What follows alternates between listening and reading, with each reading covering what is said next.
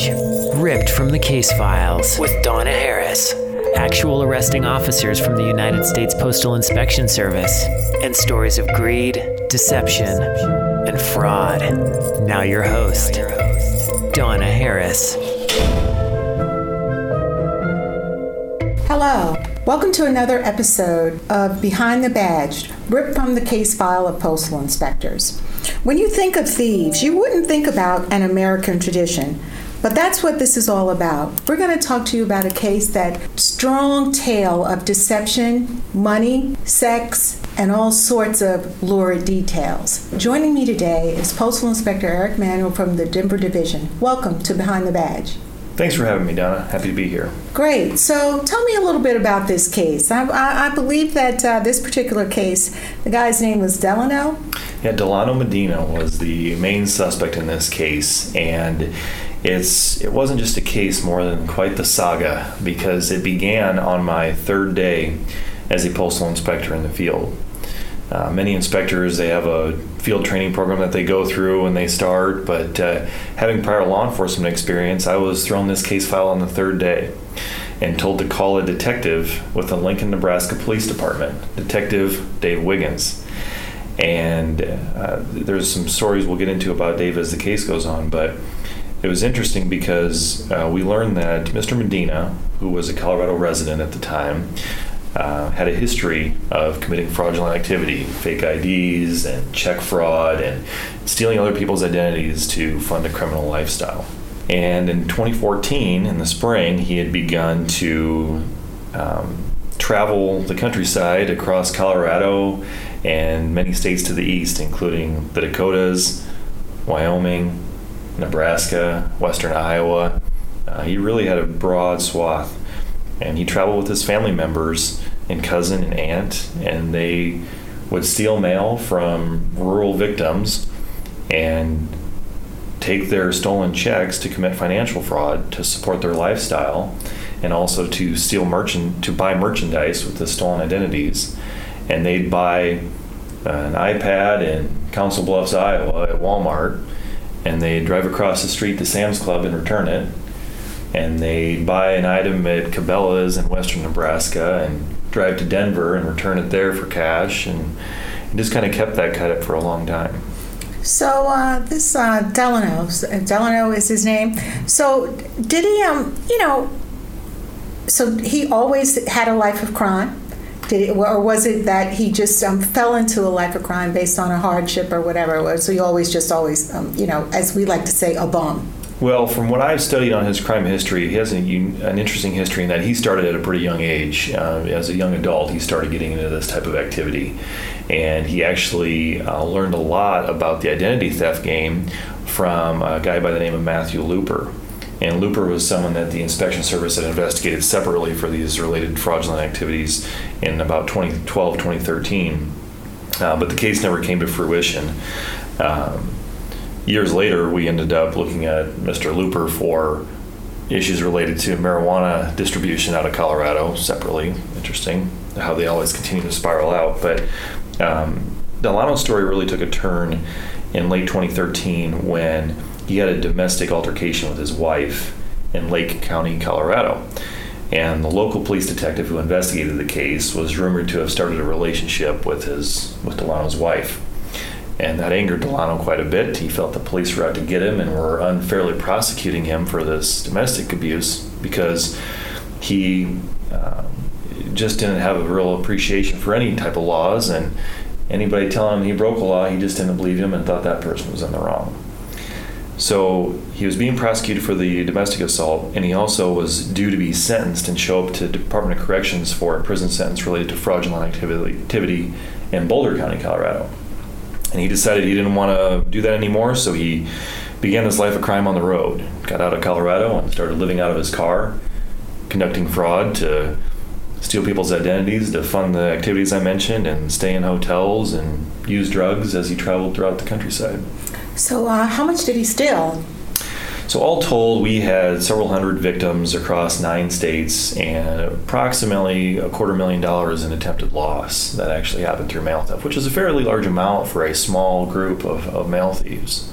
So, you said that uh, Delano or Mr. Medina, what, if you want to call him, that he learned this from someone else? Did he learn it behind bars? Did he learn it in the neighborhood? Where, where did he learn his craft? I think there was a little bit of training in criminal college, aka prison, when they worked together. But I think he also worked um, on his own. He just had a personal drive to uh, um, find ways that he could subvert any type of law because he he partially um, and we learned later in the case that he subscribed to this sovereign citizen mentality where uh, certain laws of the U.S. and state and county governments did not apply to him. He felt that he was a special citizen that was subject to uh, more native and naturalistic laws, and he didn't have to listen to the laws of man as they were written on the books. So he kind of wanted to do his own thing. Hmm, I like that criminal college. I'll have to use that in another episode of Behind the Badge. So, how did how did you track him down? What did you do to find him and to find out about his crime? Well, that's where the saga really got interesting because the tracking down of Mr. Medina was was very tricky because he was living in his car and he was using fake names and stolen license plates and things of that nature to conceal his identity. So I couldn't put out a traditional bolo to look out for him because we never knew what car he'd be in. We never knew what license plate was on the car, and we never knew what identification he would present to an officer when stopped. In fact, throughout the course of this case, we learned of several instances where he provided a fake ID during a traffic stop, and in some cases, he was let go. In many cases, he was actually let go because the fake ID was so good that even the officers uh, didn't know that he was not who he said he was. So tracking him down really became, began. So I took the case in late May of 2014, and by June of 2014, we had multiple agencies coming together to, to investigate this. We had the Postal Inspection Service, we had the Lincoln, Nebraska Police Department, we had the Grand Junction, Colorado, which is on the very western edge of Colorado, the police department there. We had Cabela's and Target private investigators, Walmart and Sam's Club. Um, the Secret Service was interested in it, in it for a little bit. Uh, the Lone Tree, Colorado Police Department, Thornton, Colorado Police Department. Many agencies came together. I got to ask you, why so many agencies? Because he traveled such a broad area, as I mentioned, he would have a, a mail theft victim in one state and use their stolen info in another state, and then return the items he bought in yet a third state. So he created such a broad jurisdictional issue that we had to coordinate a large number of agencies to come together. And that's one thing I really like about federal law enforcement is that I can cross all those jurisdictions to bring everyone to the get, together to the table at the inspection service to help us share intel, share notes, share case files to bring this guy to justice on a on a bigger level than you could just on a single state charge. So, so how'd you track him down? So the tracking down began in, in, in June when Walmart was a big partner in this, and we knew that he'd show up on video using these, and they knew to watch for him. So in late June of 2014, they put out an alert that said, "Hey, Mr. Medina and his wife are in Grand Junction at a Walmart right now, Grand Junction, Colorado." Buying stuff with stolen information, and the I'm sorry, he was returning stuff that was bought with stolen info the day before, so they knew to watch out for him. So local police responded and they contacted Mr. Medina and his wife as they were walking out of Chick fil A. And they were both heading to two separate vehicles. And the officer tells the wife to stay put. I need to talk with you, young lady. And he walks over to Mr. Medina and says, Sir, I need to talk with you. And he decides that he's not going to comply with that officer. He gets in his Jeep and he slams the door in the officer's face. The officer reaches through the door to grab him, to stop him from driving off. Mr. Medina puts his Jeep in drive and drives over the embankment and down the hill and flees the officers. They literally, he literally drove from the grasp of the police department. He had active warrants for his arrest at this time. He was subject to a DOC sentence and other open cases, um, but he got away from us in June of 2014. And he had several other run ins with the law in the days that followed, but um, he wasn't caught until December of 2014. Uh, however, in between all that, there were some things that happened that made the case even more interesting. So, although his main MO was fraud and mail theft, he actually used the identification of a real person out of Fort Collins, Colorado, to go into Cabela's in Thornton, Colorado, to purchase a 9mm handgun. Well, Mr. Medina was already a convicted felon at this point, which prohibits him from possessing and owning firearms and purchasing firearms, and he knew that, which is why he had to use a real person's ID to go in. And he went into Cabela's. We have beautiful HD video of him picking up this gun and going to the counter to pay for it and turning in gangster style to point it at the wall as he tested it out in the store. And you know, we had we had it on lock. We knew it was him that did it, and I purchased that gun. We got all those records and put out all these alerts, and I was able to initially get a, a federal prosecution secured for that charge for purchasing this firearm uh, using that stolen identification. So that was in, uh, let's say, June of 2014, shortly before the Grand Junction incident. He purchased this gun. So now we have a guy that we know doesn't like law enforcement, doesn't like following laws, uses stolen identities, and he's armed. And he's one of those guys that could use it. So one of the officers in Grand Junction was able to get a phone number for Mr. Medina, and he called him and said, "Hey man, uh, here's what the deal is. You need to turn yourself in and just do the right thing." And the detective recorded this conversation, and Mr. Medina went back and forth and said, "You know, I'm not going to do that," and so on and so forth. And we said, "Well, hey, we know you have a gun, and we want to make sure that you're not going to do anything stupid with that." And we brought up the point that said, what happens if an officer were to come to you and try to pull you over on a traffic stop and realize that you are Delano Medina? What would you do then? And Mr. Medina admitted that there was a very real possibility he would shoot that officer to flee that scene to get away from that encounter. And we had that on recording, so we know this guy's dangerous, but we just can't pin him down. So, uh, fast forward to August of 2014. By this time, Delano has picked up a new girlfriend on the road because the last situation with his wife didn't work out so well. So now he's got a new girlfriend, and her name is Samantha Sears. She's kind of helping him do some of the fraud, do some of the returns and the purchases and whatnot, but she's mostly along for the ride and along for the dope. She liked to do what she calls black and whites, where she would do a mixture of cocaine and heroin, because you got an upper and a downer together. So that was kind of her gig. So they are driving together in the same car in the western loop of, of Denver, and they got into an argument about her drug use. He didn't like that she was doing that. So he kicks her out of the car and says, I'm done with you. You can start walking along the freeway, and heads off in the other direction. She flags down a passing motorist and says, Hey, I need help. My boyfriend just kicked me out of the car. She's bawling. She's all upset. She's losing it. And he, this nice gentleman, picks her up and takes her to, um, he starts taking her uh, towards town to get her some help. And he started having a conversation with her and saying, Hey, like, you know, this boyfriend of yours sounds like a real jerk. You know, maybe we need to get you some help because this guy sounds like he's dangerous. Well, she starts to decide that maybe she doesn't want to go to this guy's house and that she starts texting Delano saying, I'm in trouble, help, come save me, come save me. This is the guy that just kicked her out of the car a few minutes ago. But when you're on drugs, you're not thinking real clearly. Right. So he, um, it ends up that they encounter each other in a parking lot of a grocery store in southwest Denver. And the Good Samaritan agrees to drive Samantha to this parking lot so they can meet and get out. And Delano gets out of the car hot. How dare you try and steal my girlfriend? You were trying to take her to your house to do stuff to her and all these wild accusations. And the guy just says, I don't want anything to do with this. Here's your girlfriend. You two deserve each other. I'm out. And as he leaves, um, Delano's threatening that he's some type of police officer and he's going to do things. And when we actually searched his car years later, he actually had a some type of fake badge in his car. So So he was all he kind of be bad. he was all kind of Kind bad. bad. All right. So as the uh, Good Samaritan is leaving the parking lot of the grocery store, Delano follows him, still hot, and he fires three rounds at his car from a nine millimeter handgun.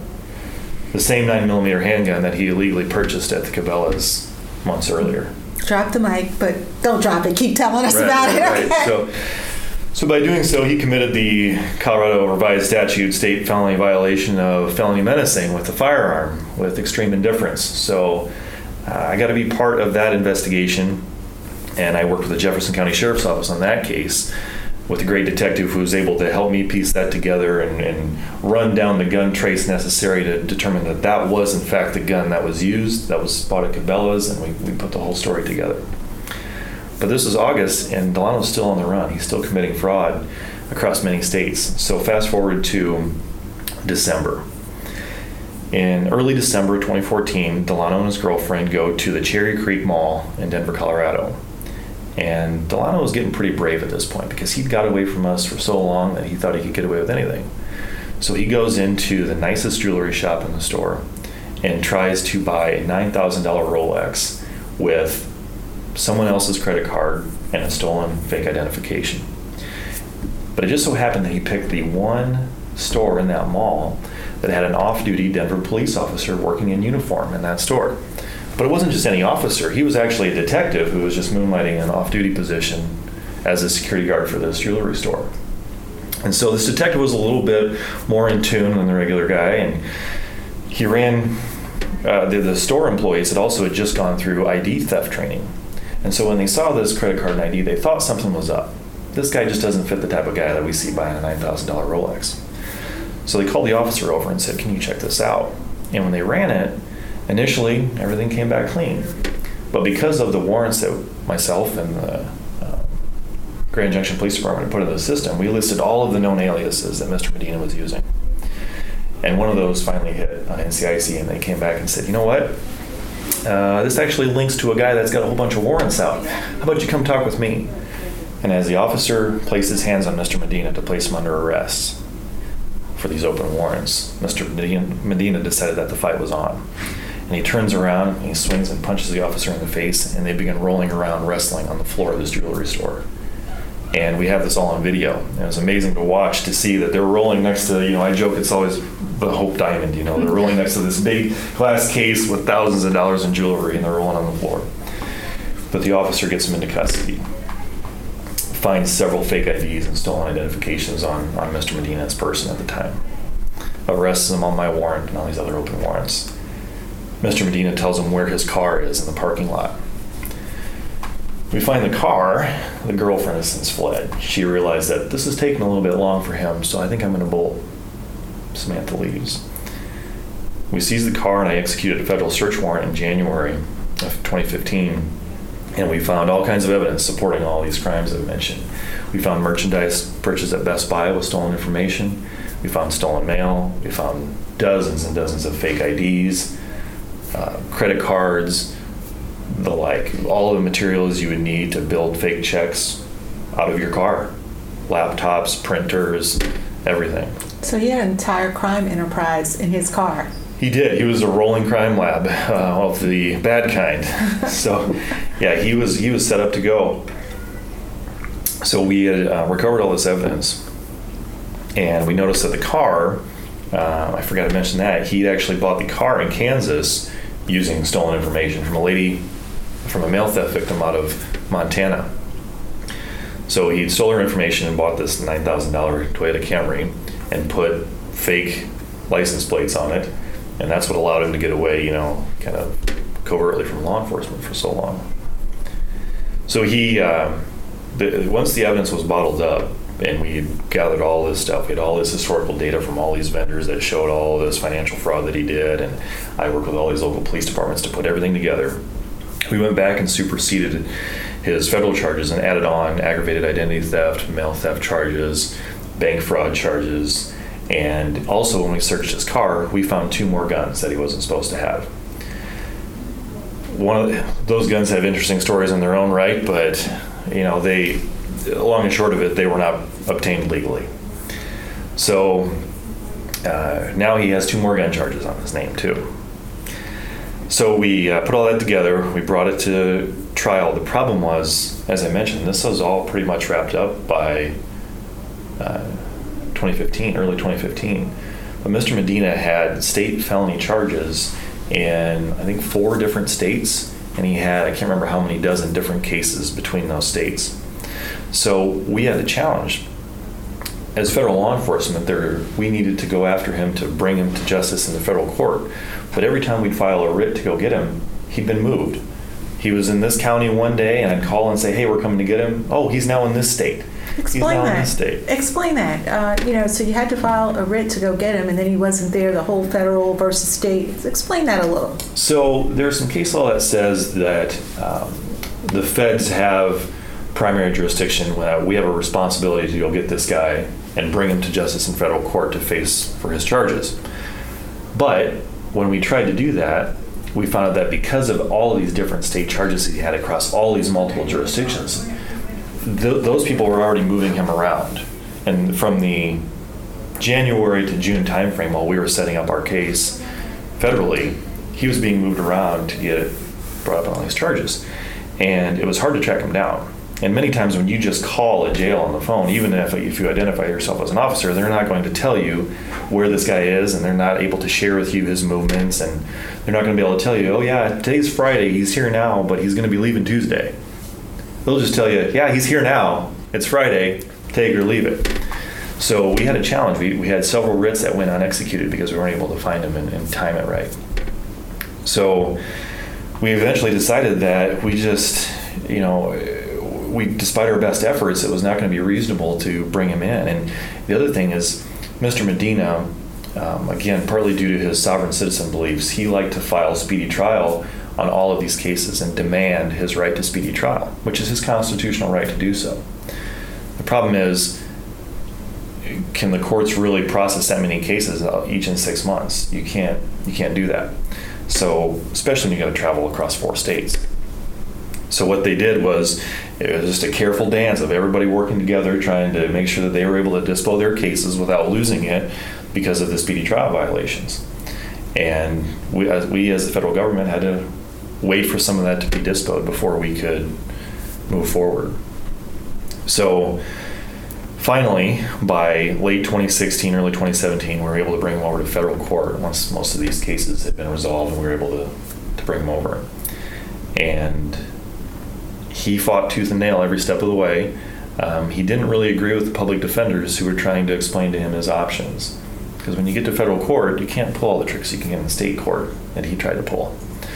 But he didn't agree with his public defenders, so he fired all of them and ended up trying to represent himself in federal court. Uh, that probably was a mistake. That, that that's needless to say. So, um, so I forgot to mention that uh, um, in the state court, as it related to that whole shooting incident that happened in Jefferson County, I did participate in that trial in that case investigation. Well, he got um, convicted in that case by a jury um, because he fought tooth and nail and he could have taken a plea deal to be out in several years, but he fought and went to trial. And so he got convicted and sentenced to the maximum of 44 years in state prison. Because of the extreme indifference and habitual violator add ons, he really his sentence was multiplied. Typically, offenders in Colorado will only serve about a third of their actual prison time, but because of the nature of his repeated violations and his habitual violator status, he'll actually be asked to serve a minimum of 22 of those 44 years behind bars before he's even eligible for parole. So we knew all that coming into our federal case, and he knew that he had time there, and the potential existed that a conviction in federal court could add in time behind that. Sometimes they'll choose to run the cases concurrently but we were asking to run the case consecutively so that his prison sentence would be consecutive to his state sentence. So he fires his federal public defenders and fights tooth and nail and um, put up some arguments that uh, didn't hold a lot of water in federal court. Tried to basically say that um, because the feds waited so long to prosecute the case, that he lost critical evidence on his phone that would have exonerated him from all of this and shown that he wasn't in these states as he as we claim he was.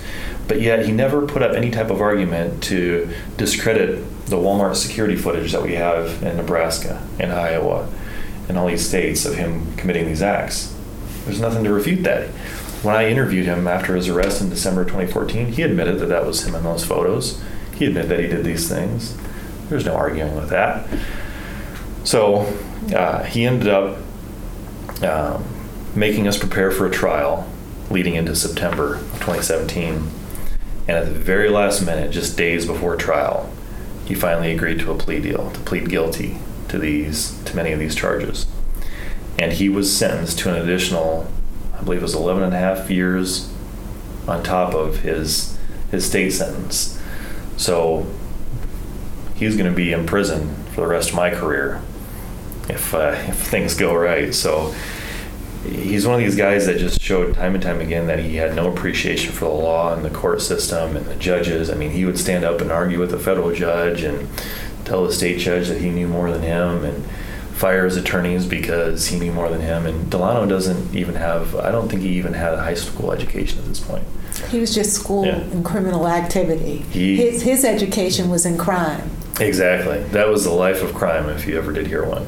So I, this it's fascinating uh, how he was able to get away for so long. But I like to say karma is a dish served very cold, That's right. and he finally got his just desserts. That's right. so I got to ask you. You said this was your third day of work, and you had to do all of this, and you're still learning. So, um, did you have any background in law enforcement before you came to the Postal Inspection Service? I did. So prior to becoming a postal inspector, I was a special agent with the Iowa Division of Criminal Investigation, where I'd served for five and a half years, and I had experience working financial crimes in that realm. So I was prepared to gather the evidence needed for these types of case, but you, no one could ever prepare for the scope and the breadth of just the geographic area that this crime covered.